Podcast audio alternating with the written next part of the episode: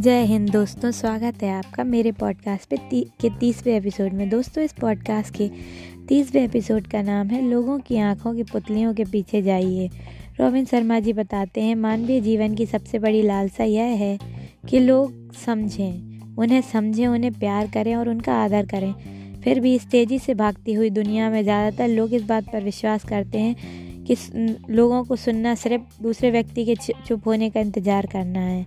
इससे स्थिति और ख़राब होती जाती है। अगर हमसे कोई बात करता है और हम अधिकतर समय स्वयं के उत्तर स्वयं को उत्तरों के लिए तैयार करने में लगाते कि बजाय उनकी बातों को समन्वित करने की कोशिश करें। दोस्तों, जब भी कोई हमसे बात करता है तो हमें उसकी बात ध्यानपूर्वक सुननी चाहिए। अच्छा वक्ता होने के साथ साथ हमें एक अच्छा श्रोता भी होना चाहिए।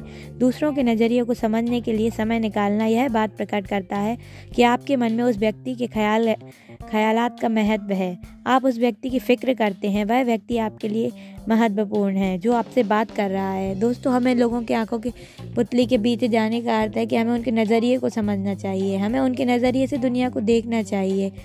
अगर आप ऐसा करते हैं तो आपका और सामने वाले व्यक्ति का रिश्ता बहुत गहन होता जाएगा और ऐसे बंधन में डलेगा जो उसे उच्च स्तर पर उस रिश्ते को स्थायी और विश्वासपूर्ण बना देगा।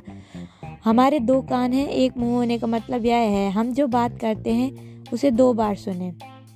और एक अच्छा श्रोता होने की चिस्तता होने का एक लाभ यह भी है कि अगर आप बात नहीं कर रहे हैं तो पूरे वक्त सीख रहे हैं। आप उस सूचना तक पहुँच रहे हैं जो आप खुद वार्तालाप करते जो आप खुद वार्तालाप करते समय मिलने से सूख जाती है। दोस्तों, यहाँ पर कुछ व्यवहारिक तरीके रोबिन शर्मा जी ने बताए हैं, जिसके द्वारा आप अपनी लिसनिंग पावर को अच्छा कर सकते हैं।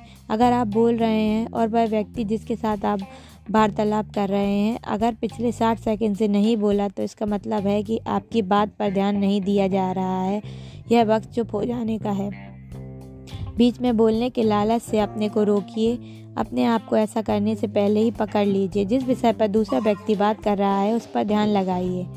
तीसरा पॉइंट अगर व्यक्ति व्यावसायिक समूह का कोई कोई कोई बात बोल रहा है तो यह प्रदर्शित करिए कि आप वास्तव में उस वार्तालाप से सीखना चाहते हैं। इसके लिए ज़रूरी है कि टिप्पणियों को उसी समय लिखिए, अचानक पुस्तिका निकाल कर लिखने की बजाय। जब दूसरा व्यक्ति अपने विचार ज़ाहिर कर चुके तो तुरंत प्रतिक्रिया देने के बजाय पहले उस पर सोच विचार करिए, जो आपने सुना है।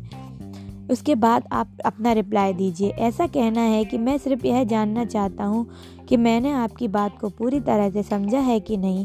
क्या आप यह कह रहे थे और पूरी सच्चाई के साथ ऐसा करने से आप लोगों के और निकट आ जाते हैं, जिनके साथ आपका दिन प्रतिदिन का व्यवहार होता है।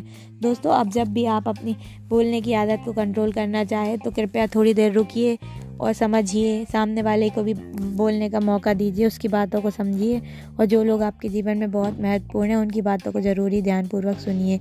जब भी आप लोगों की बातों को ध्यानपूर्वक सुनते हैं तो आप लोगों के बारे में बहुत कुछ जान जाते हैं और आपकी ऑब्जर्वेशन पावर भी पड़ती है। धन्यवाद।